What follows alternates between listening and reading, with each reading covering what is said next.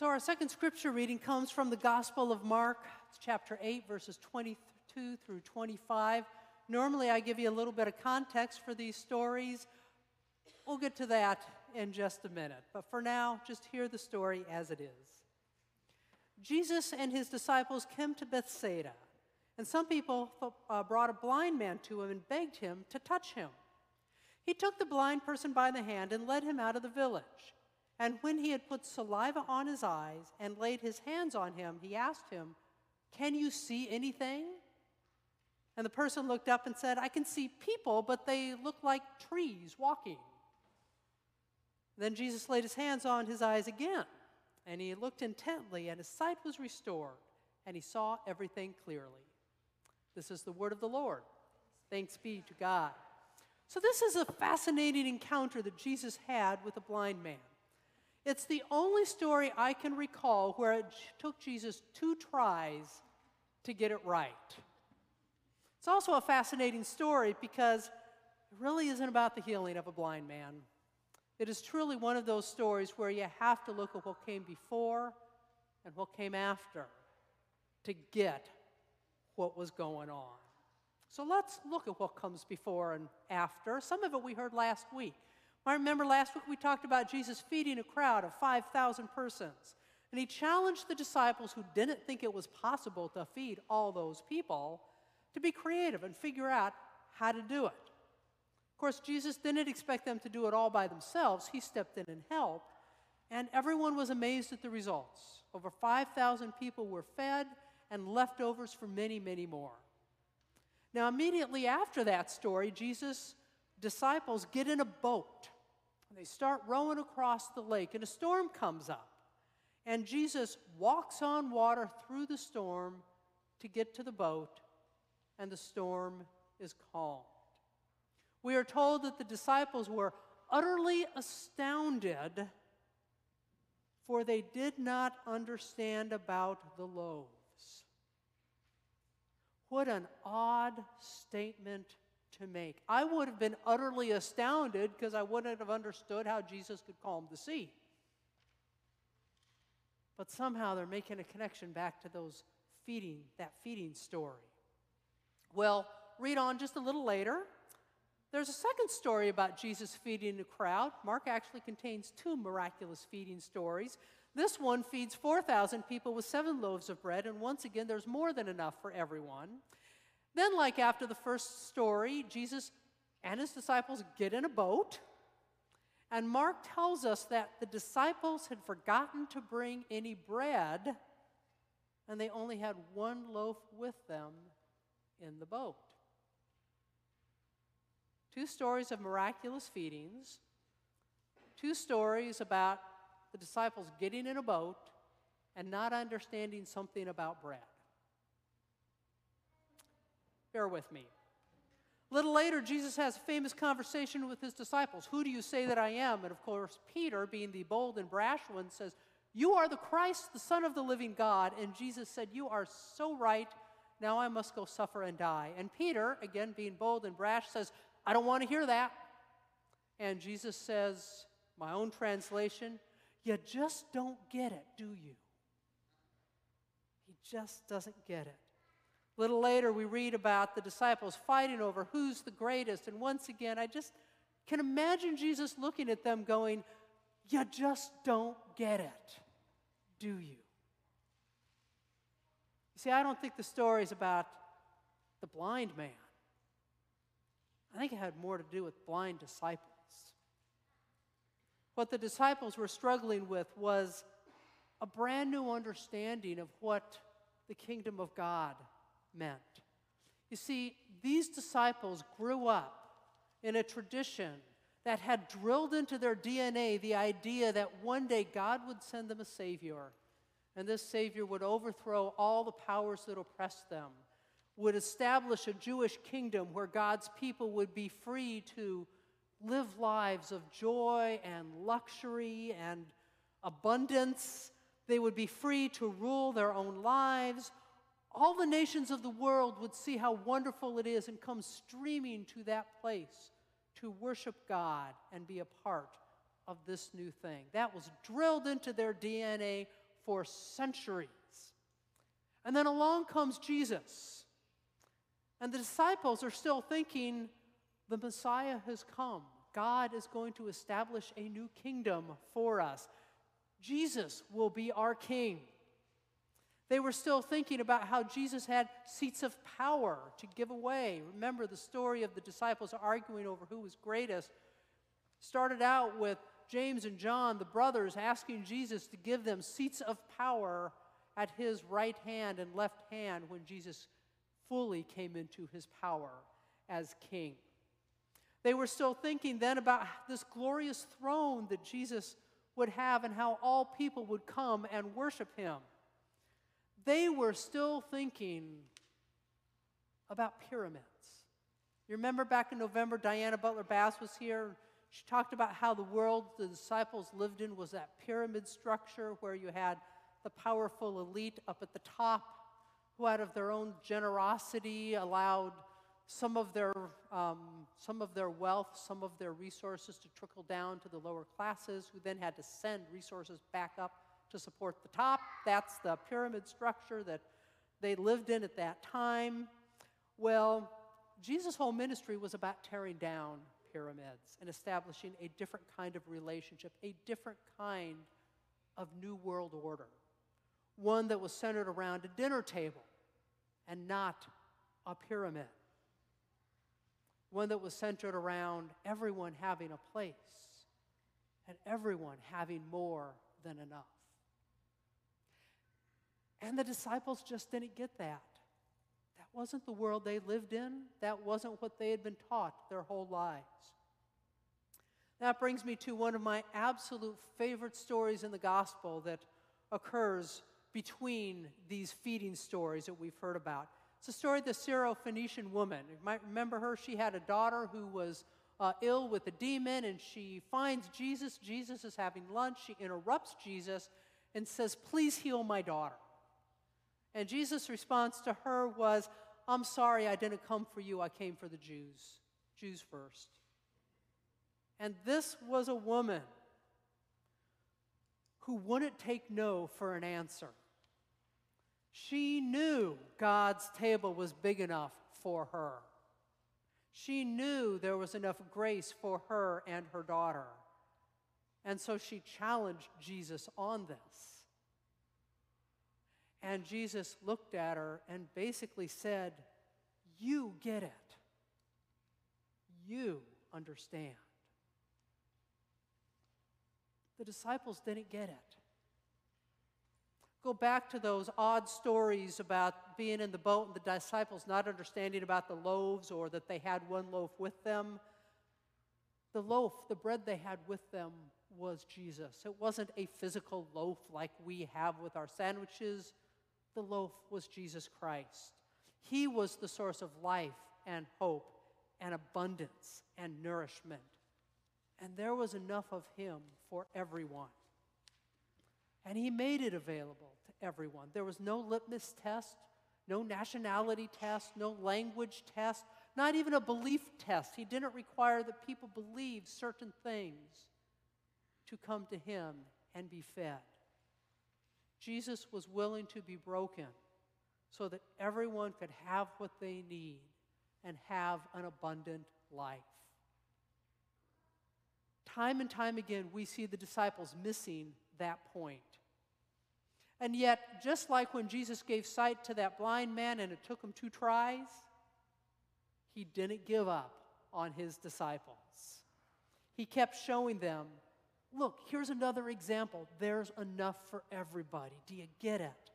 There's enough hope for everybody. There's enough love for everybody. There's enough forgiveness for everybody. There is a place for everybody.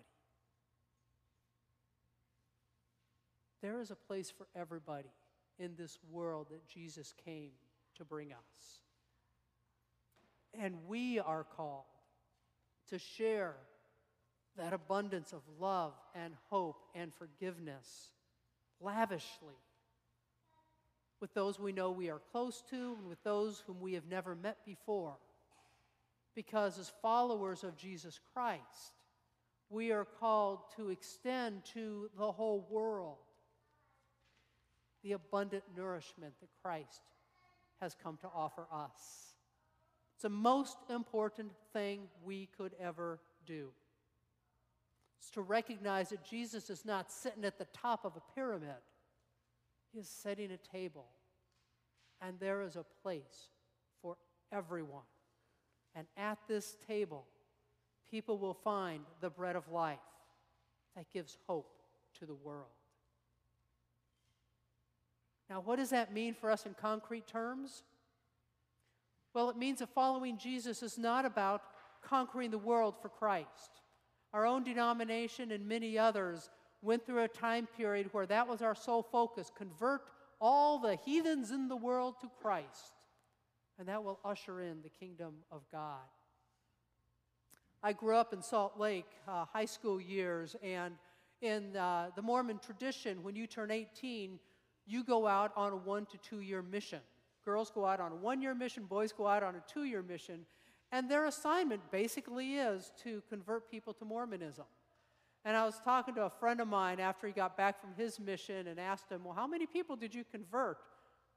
Zero. Another friend, I think maybe one. That's not what we're called to do. We're called to share the good news of who Christ is. But our goal is not to put notches on our belt for how many people we have converted. That's not what following Jesus means. Following Jesus is not about making America a Christian nation either. We hear a lot about that, especially at election time, but we've been hearing about that for decades there. But think about this if we are more focused on making laws than loving people, then Jesus would probably look at us and say, You just don't get it, do you? It's not about keeping laws, it's about what's in our hearts. Because you can't legislate hope, you can't legislate kindness, he can't legislate reverence for life.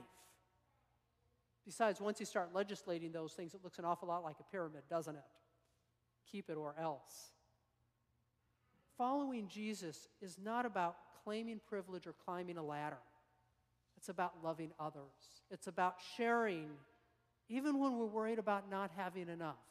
Don't be that person who goes to Walmart and buys the last roll of toilet paper when you already have 20 rolls at home. Save it for the person who just ran out. It's about sharing, even when we're worried about not having enough. It's about forgiving, even when it hurts.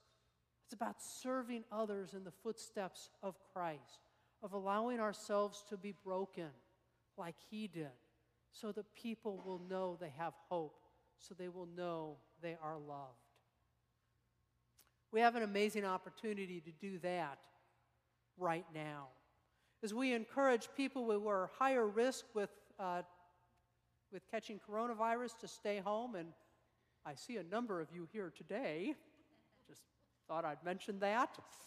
But as we encourage people to make those choices that will be safe for them and the communities around them, we have to ask ourselves can we go to the store for them? If you're staying home, do they need someone to go pick up groceries for them? Can we bring them a meal? Can we call them on the phone so they can hear someone talking besides the TV? Can we let them know they haven't been forgotten? Send a note to brighten up their day. How about those parents who still have to go to work and now need to figure out what they do with their kids who are home from school? Is there a way we can help them? I don't have an answer to that one at the moment, but are we at least asking that question? How can we help those who don't have the same resources we do? How about all those kids that rely on the school to get breakfast and lunch every day? They aren't going to be in school to get breakfast and lunch? Can we work with community partners to help provide them food? We just heard about two stories where Jesus basically said, There is more than enough to go around. Can we find ways to share that abundance with those who don't have it? I keep going back to last week's story about the feeding of the 5,000 and Jesus looking at his disciples who truly believed there was no way they could do it and just said, You feed them. You feed them. But it's not just about feeding bread, it's about feeding hope, it's about feeding kindness, it's about sharing love. This sermon sounds so much different today than it did even a month ago because there is so much fear in our communities right now. And there is fear in this room as well. Who better to remind us and to show everyone else that there is hope and love and kindness than those of us who have heard these stories and who have experienced it in our own lives? Who better to share that than us? If you really want to know what it means to follow Jesus, that's what it is. It is sharing what we have and what we know with others who are afraid. Every chance we get and to everyone we see. Here's the thing, though. We're really good actually at doing this when we're in crisis. I can't tell you how many Facebook messages I have gotten from people who don't even go to our church who said, Let us know how we can help because they know we have our relationship with McPhee Elementary. They know we do the food market over there. I got folks who have no connection with this church at all emailing and saying, When you figure out how, how you can help, let us know. We want to be a part of that. We're really good at doing this when we are in crisis. But are we good at doing it when we're not in crisis? when life goes back to normal. Let's not slip into those old habits of thinking that we are somehow special and deserve special treatment. Let's not slip back into old habits of thinking that everyone has to now be on their own and make it on their own without any help from anybody else. Let's make sharing generously a way of life. Let's make inviting people to the table a daily habit. Let's remember that everyone else is just as loved by God and valued by God as we are, that no one is better than anyone else. Now, I have a confession to make. As I was working on this last night, I slipped. I started to say, and let's make space at the table for everyone. And then I had to erase that because that's an incredibly privileged comment as if it were my decision who gets to sit at Jesus' table. It's not my decision who gets to sit at the table. It's not my decision who gets to share in the bread of life and who does not, because it's not my table. I don't get to decide who sits at it. That's already been decided. Jesus has already declared there is a place for everyone. So when things go back to normal, let's remember that the table is set and everyone is invited. We just get the joy of issuing that invitation who didn't realize there was already a place for them. And the thing is, is that once we start issuing that invitation and we sit down at the table, we're going to find ourselves sitting next to someone on our right who's very progressive and someone on our left who's very conservative. We're going to find ourselves sitting next to people who speak English and those where English is not their first language. We're going to be sitting next to people who from, are from around here and those who are from half a world away. We are even going to find ourselves sitting next to people who know Jesus Christ in their heart and soul and those who've never heard of him before. Because God's love is not limited there is enough for everyone. And that is the beauty of the kingdom of God. There is a place for everyone at God's table. And if we get that,